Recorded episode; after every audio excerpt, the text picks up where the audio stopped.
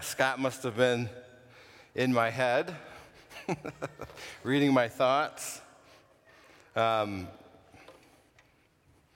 I feel like there's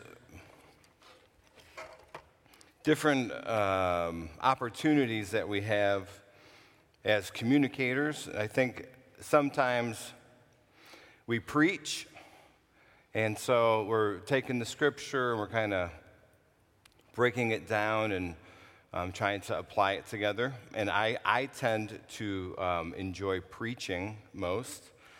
Uh, sometimes we teach, and our communication you know, involves um, concepts or ideas or drawings or, you know, and, and we're trying to get across um, an idea or a concept as opposed to preaching, which really, when we preach, we're really leaning into the Holy Spirit to do the work in the, in the hearers or the listeners that we can't do with words teaching, sometimes you can lean on the concept um, and you can say, well, if that translates well, then I guess it was a good uh, teaching. And then sometimes I feel like I'm speaking. And lots of times when I'm assigned a topic, I feel like I'm speaking, meaning that I get up here and I just talk. And there's not like this uh, Holy Spirit like infilling, and I'm you know reading the crowd to see who's you know repenting and crying and tearing their clothes, um, you know, or who's taking notes. Like a teacher would gauge, you know, who's who's listening by who's taking notes. And I think sometimes um, when it's the speaking part or the telling part, um, I lose enthusiasm. I, am less interested. So I'm just, you know, vulnerability, as Scott said. So this week was horrible. I had, I had nothing. I actually reached out to some friends and I was like, I, I, I have nothing for Sunday. I have no wind in my sail. I don't, I don't hear God saying anything. Um, I heard God saying a lot of things, but nothing connected to what I was assigned as the topic. And so there was a bit of frustration in that. Um, one, because it highlights uh, very quickly how deficient I am to come up with, with good topics, right? like, it's handed to you, and it's like half of the work has been done. But it, but it felt like this week really, really arduous. And so then I just stopped. Um, I just stopped prepping for this morning. I had a friend say, Why don't you talk about how, um, what do you do when you don't know what God is saying, right? Like, because Jim talked a couple months ago, remember, about not having the chainsaw and not trying to force something, not trying to make something happen. He's like, Why don't you, why don't you talk about the opposite, where you're like, I'm not going to do anything. Um, and, and what does that, you know, what does that bring you? And I was like, that sounds like a horrible talk. it sounds like I would be justifying the fact that I didn't have anything to say. So I thought about that for a day. And then an encouragement came in, and it was, um, why don't you just do what you usually do? Why don't you just step in in the ways that you usually would without trying to hear God on a specific topic. Why don't you just be with God? And that to me was really freeing. And so I took Thursday as a day to just kind of sit. And on Friday, I woke up and I had a little bit of ideas. And then Saturday, I wrote something, you know, down. And I realized that there was a piece of what I, of what I get to communicate today that's actually really important for us as a church. Um, and that I, I didn't have eyes for it as a church because to me it, it has become somewhat um, mundane. And it is, it is this idea that all throughout the scriptures, God is a God of the impossible. Now, I've read the scriptures for a long time, and I've agreed with that idea that God does impossible things. But I had not necessarily experienced or become aware of what impossible things God had done in my own life. A lot of you know that Bo and I were in a touring band, and we toured for about two and a half years full time, and we never got in a car accident. Like, I never thought about that. We, we, we would play shows with ridiculous drives in between. We would, we would play a show, we would get off stage, maybe shower if they had one for us, get in a van with a trailer, and drive all night to the next place. And we did this for two years, two and a half years. Eventually, we upgraded and got a semi, and we had got drivers who were supposed to sleep during the day. If Dave Taylor was here, I'd chastise him. Um, they were supposed to sleep during the day, but lots of times they wanted to be at the concerts. And so then, when I started to think about this, there's some impossibility in that. The amount of miles, the amount of concerts that we did, and we never got in a car accident. Um, and it was just this moment where I was like, no, I, I have seen the impossible, but I think that I have an idea of what the impossible is, and that I haven't seen that yet. And so, because I haven't seen that yet, I excuse or look over this idea. Our, our friends in Fort Wayne had a key leader in their church um, that was in her mid 20s and out of totally healthy, a run marathon runner, out of nowhere, dropped dead and had a heart attack. And the church was in such turmoil, and it just didn't, it didn't make any sense to them, that they actually gathered together to pray for her resurrection. And when I, when I hear that story, that, that she would be reanimated, that no matter how many hours that she had been dead, they thought if they gathered and they prayed, that she could come back to life. And I heard that story, and I'm like, did she? you know, like, and you know, she didn't. And I'm like, how did you feel? Right? Like, how did you feel as the church leader that at some moment you're like, we're going to gather everybody to pray because this leader in our church died. And we're not going to pray for comfort. We're going to pray that she would be raised from the dead. Like that, that to me is crazy. That to me is like unheard of, except for that people have heard of that happening. And he had heard of that happening. And a close friend of his was a part of a prayer in a village where they prayed for a child that had died, and the child did come back to life. And so his response to me was, I've never done it, but I heard that it's been done. So I figured we should give it a go. And he's British, so that's the, we should give it a go. And it was like, I, know, I was, in my heart, I was like, I don't know if I'd give it a go. Like, I don't, I don't know if I would text everybody and say, let's meet, you know? But at the same time, I was really um, challenged by what the scripture calls a mustard seed of faith. And it was this idea of, well, I've never done it, but I heard that somebody else did it, so I figured, why don't we give it a go? And there's a level of risk and of adventure in that, that when I hear that story, my immediate response is, You guys are crazy. I can't believe you did that. And then when I think about it, I say, What are we doing?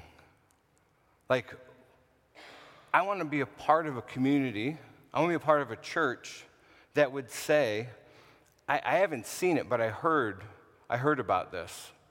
I heard that, um, that God restores life in impossible situations. I've heard that God delivers people who are trapped in addiction. I've heard that God can rewire the mind when depression seems to be a weighted vest. Like, I want to be a part of a community that actually believes that the impossible is possible. And not because we are efficient, but because we're so aware of our inefficiency. And we're so in need of a God that does the impossible that in our desperation, we're willing to call on Him as long as it would take. So let me pray and let me share with you my talk today that I'm not passionate about. so, Lord, would you speak to us this morning? Would you draw us in? Would you reveal your heart? I thank you for Aaron's story. I thank you for Dennis's story. I thank you for the fact that you're already wetting the palate, that you're a God that does the impossible. I celebrate the fact that there's people in this room who are longing to have Dennis's story. And so I just sense that you want to do more. And so we uh, sit in your presence and we ask you to speak and we ask you to direct. And so I ask, Lord, that you would use the content that's prepared to lift yourself up, to glorify yourself, and to speak hope and dreams and adventure and risk into our lives as we walk with you. And I pray in Christ's name. Amen. So each year, the elders and the pastors go away for a retreat, and it's, uh, it's a planning retreat. So those, I don't know why they call plannings retreats because they're not retreat ish, they're planning. But I enjoy it because I'm strategic. So we go away for a retreat. The, the goal is to make space to listen for God and to receive direction for the coming year. And we, get, we take time alone, we take time together, we come back, we, we get a sense together of what God is saying to us, where, where God is directing us for this upcoming year. And last year, if you remember, we sensed the directive to lean into Ephesians 3:20. Remember we made cards, we had them around everywhere, we've had it on the board, we did the more series. Ephesians 3:20 said this Now to him who is able to do far more abundantly beyond all that we ask or think, according to the power that works within us, to him be the glory in the church and in Christ Jesus to all generations forever and ever. Amen. And we focused in on this phrase, him who is able to do far more abundantly beyond all that we ask or think.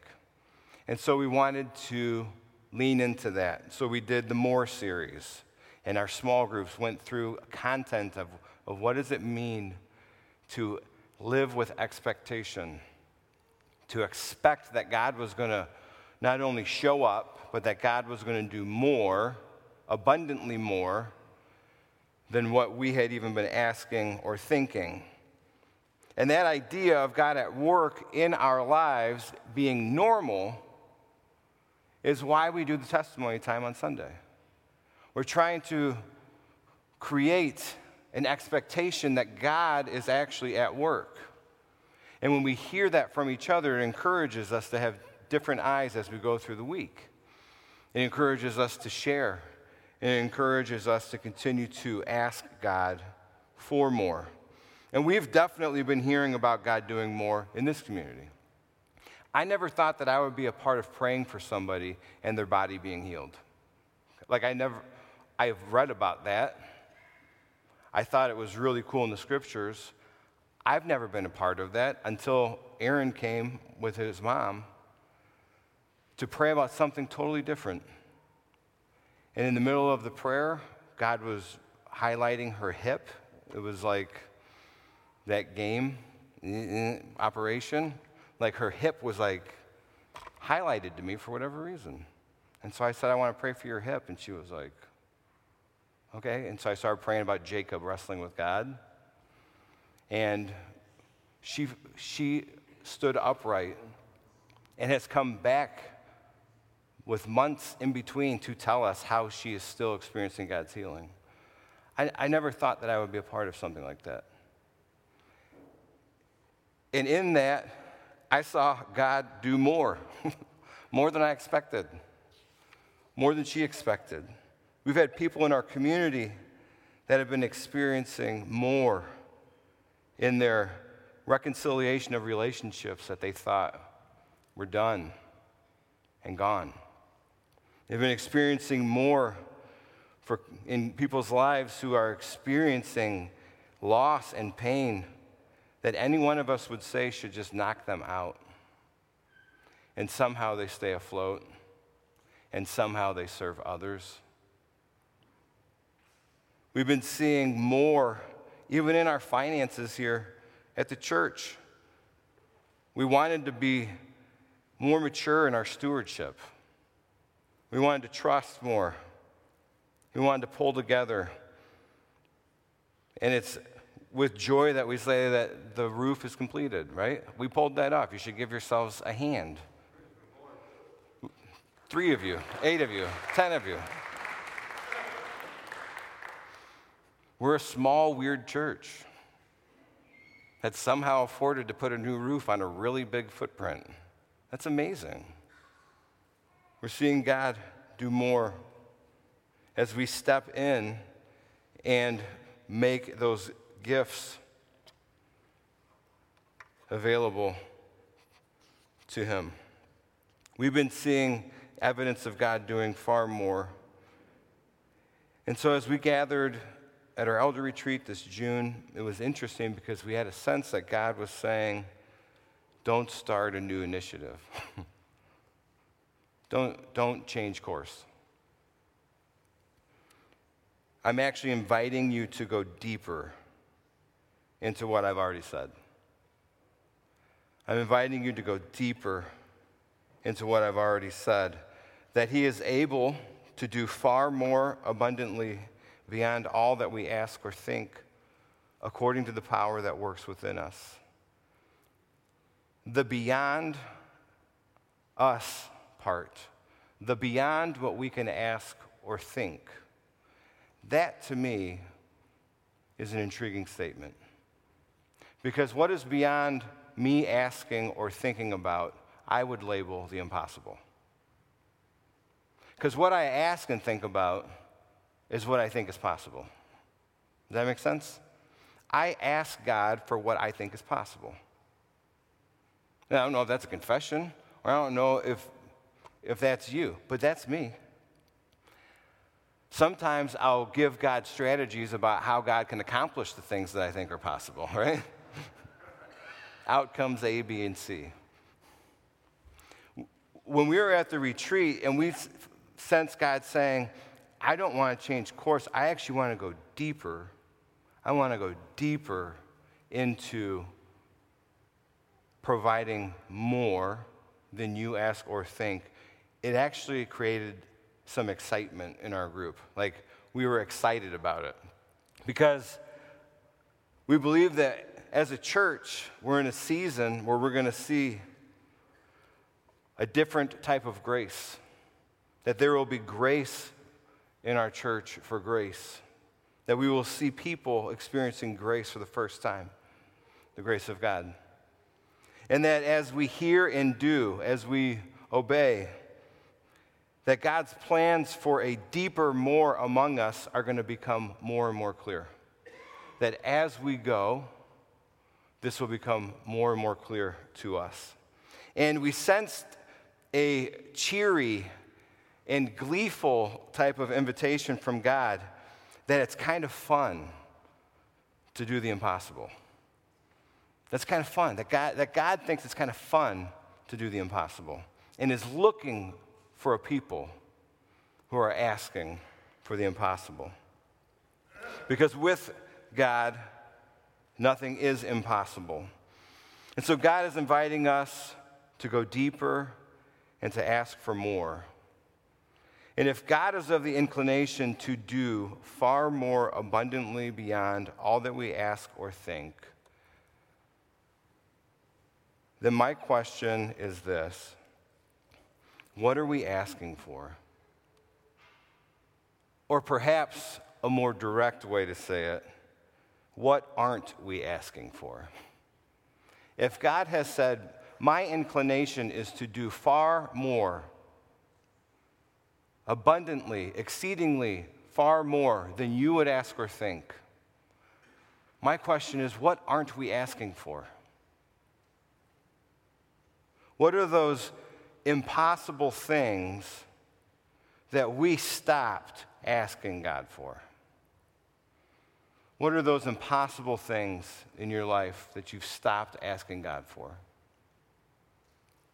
You might want to write it down if something comes to mind to you right now. We're going to spend a little bit of time this weekend in the Dreams and Dialogue on Saturday discussing this and leveraging our faith for one another. But for today, what is the impossible thing that you stopped asking God for? Write it down, make a note of it.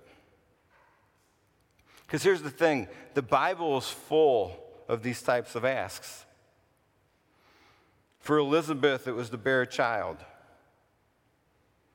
For Joshua, it was to defend the Gibeonites against five armies.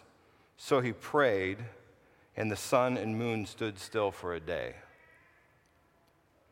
For Daniel, it was to keep his roommates' stomachs satiated, and his roommates reliance. Thank you, Kirk. You're on point laughing. I appreciate that. For Elijah, it was praying for rain. For the father in Matthew 17, it was a prayer for full restoration of his son who suffered from epilepsy. What is your impossible? Write it down. And my question is this Are you willing to begin to ask and think on that again? Are you willing to begin to ask and to think on that again?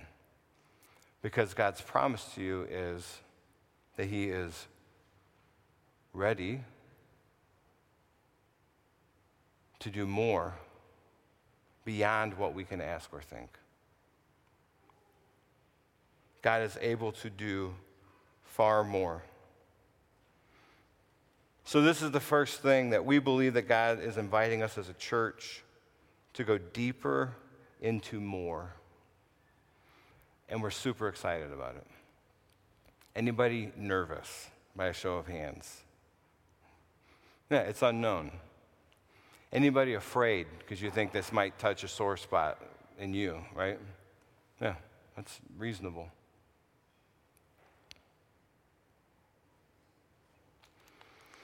So, secondly, this morning,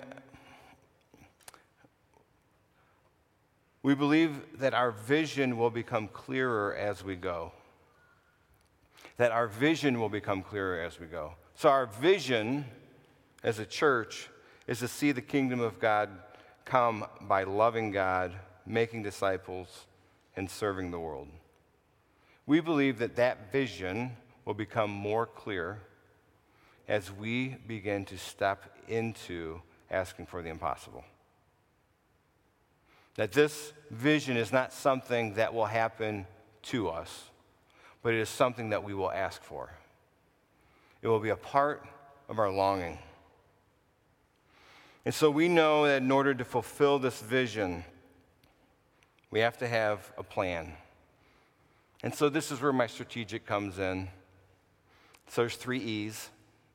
If you want to, want to write them down, you can. But we, we identified this that we need to equip each other with tools and inspire passion for going out through story, that we recognize that story has power. We like movies because they tell stories. There's certain bands that we'll listen to because they're great storytellers, Megadeth, right? We're willing to suspend perhaps good taste in music in order to have great story. I'm kidding.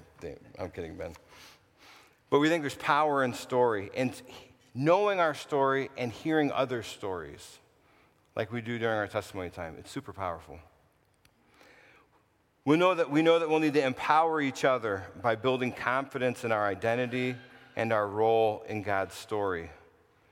That there's, there's some disconnect that came out of the Jesus Journey survey. That there are things that we believe about ourselves and about God. And then when the next question has to do with, so what do you do about that? Everyone was like, oh, I don't know. I don't do anything about it, I just believe it.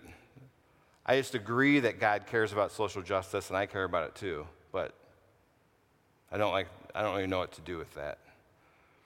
And so we, we believe in order for this vision to come to fruition, that there's a level of empowering that needs to happen, where we become confident in our identity as already beloved children of God and as representatives of the kingdom of God here on earth. And thirdly, to encourage, encourage each other to take chances, to be adventurous, and to have fun in the pursuit of the impossible. It's contagious, it's exciting. We want to be a part of it when we hear somebody telling a story about adventure and about pursuit of the impossible. So, in, in equipping, there's some very specific things. Equipping each other with tools and inspire passion. I honestly believe that there is no greater equipping in our community than in being in a small group. I think that you can attend on Sundays and it's fine. You understand, you know, what we're doing and you probably have your own things that you do on your own. But I, I have found that small group changes the level of conversation. It changes the level of reflection and of invitation as you see a group of people who are moving out to love others, to serve one another, it's magnetic and it's equipping, it's teaching, it's teaching us how to do it. So, my encouragement to you is that if you're not in a small group this fall, or if you hadn't planned to be, plan to be. The writer of Hebrews says, Do not give up meeting together as some have. And I just think it's a powerful statement. He wasn't talking about Sunday service, He's talking about being together, being family, functioning together. Being a part of a group is critical to thriving and growing as Jesus followers. And we want everyone to have access to a small group. And so we need to get some things together. One of them is this we need more small group leaders. We have a lot of people weekly who ask to be connected to a small group. And as we go into the fall, we'll, we will need four to five new small groups to be able to connect the people in, in at a reasonable way. If, if that's something you've been thinking about, if it's something that you're willing to pray about, I encourage you to do so. It's, a, it's an amazing way to make a space for equipping. Along with that, we're going to do some coaching for our small group leaders this fall with our small group program. And so I don't want you to feel like you have to come knowing everything. Uh, we're going to give coaching, we're going to give opportunities to connect with other leaders. And we feel like God's asking us to do that, that, that it's important because our small groups actually have reach beyond our Sunday community. And so pray about that, think about that. The second E, empower, we talk about building confidence in our identity in our, in our role in God's story. And we've always used this idea of the triangle. It's on, it's on the wall out there. Lot of you have shirts of living a balanced life of up in and out. That we think following Jesus requires an integrated life where you have an up relationship with God, where you have an in, where there's a, a group of people that you're able to be honest and vulnerable with, and that you have an out, that there's some type of expression of sharing God's love with others. And we're not going to back down from that. We're actually going to embrace that again and continue to do so this year. And we feel like that the triangle helps us to understand our role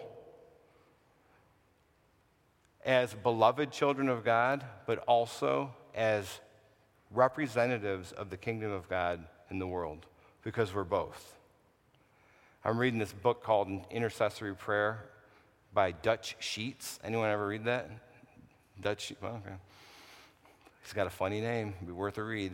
But in, in this book, Intercessory Prayer, he says these words, and I found it to be so encouraging. He says, This is the heavenly pattern.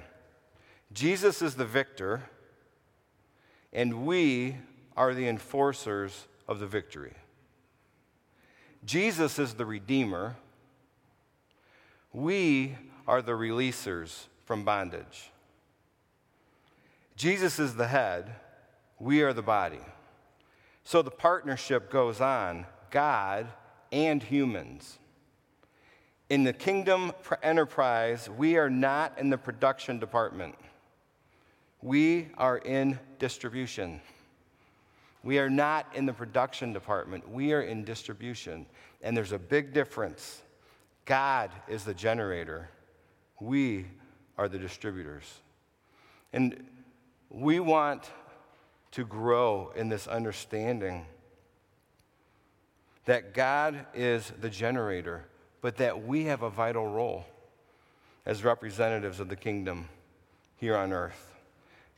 And so we're excited about this next year. We're excited about leaning in, finding out what God wants to do exceedingly and abundantly more. Which takes us to the last E, which is to encourage each other to take chances, to be adventurous, and to have fun in the pursuit of the impossible within community.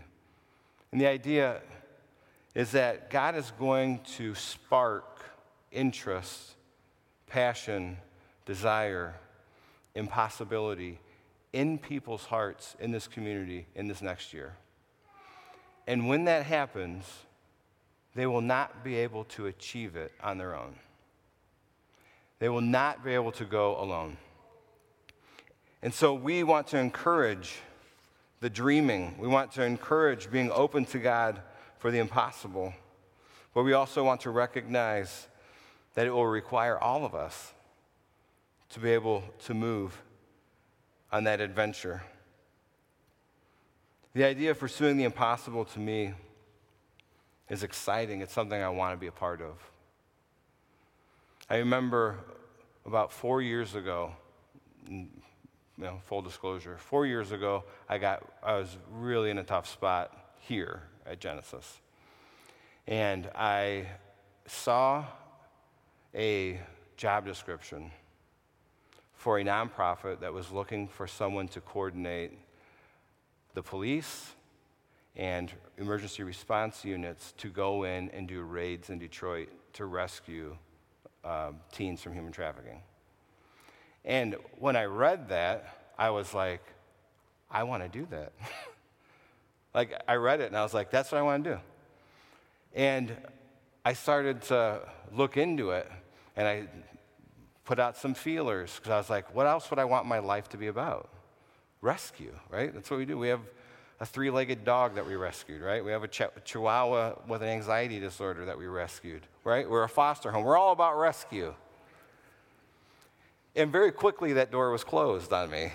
And what was, what was great about it was that I, for once in many years, felt a fire.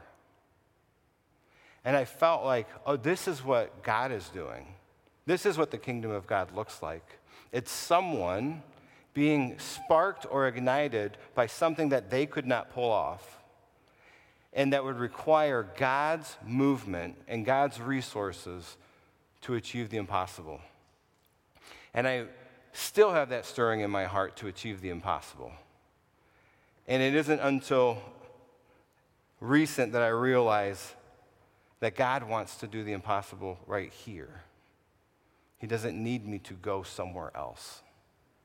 And that it's God's desire to actually do the impossible through us as a church. So I'm encouraged in my heart. And this week, one of my friends posted their devotional, and it was timely. And he and his wife had entered into a fast together, not eating from sunup to sundown. And the goal of a fast is to try and connect your physical hunger to a spiritual hunger for God. And while they were in the fast, he had heard these words and they shared it with us, and it said this, and I believe that this morning this was the encouragement for us as a church. It said this Against immeasurable odds, God made a promise in Isaiah 43 2. When you go through deep waters, I will be with you. When you go through rivers of difficulty, you will not drown. When you walk through the fire of oppression, you will not be burned up. The flames will not consume you. And then he reflected on it and he said, We will not drown. We will not be burned up. We will not be consumed. Why? Because God is the God of the impossible. In our deficiency, in our inability to believe that,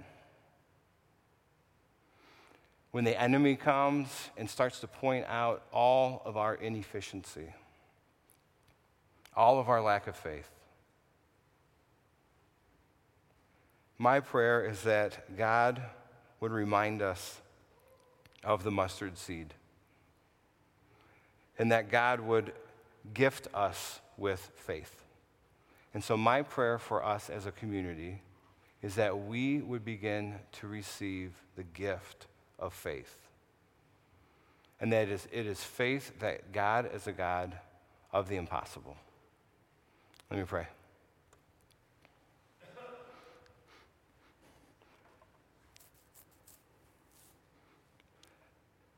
So, Lord, we, we need your help. So, this next mile, this next year seems unattainable and impossible. And I love it because we are utterly dependent on you. And so, Father, as we um, desire to grow in your likeness, as we desire to see your kingdom come, as we desire to see lives restored, as we desire to see territories and neighborhoods and families reclaimed, as we desire to see your kingdom and your rule expand, would you be gracious to us and have mercy on us and be patient with us? And remind us and center us and inspire us. We long to see the impossible. But it's beyond our doing. And so we lean into you. And so, even today, Lord, as we've heard stories of the impossible, as you loosened Dennis's tongue and you loosened Aaron's tongue, and all those that shared. Father, would your spirit bring a quickening? That we, we would be aware of your presence and of what you're saying and where you're leading, and that you would supply boldness and courage and a willingness to go with you for those specific things, Lord, that we had stopped asking about and stopped thinking about, that we wrote down or that are etched in our heart. Lord, would you absorb them? And would you meet us in the tension in that space?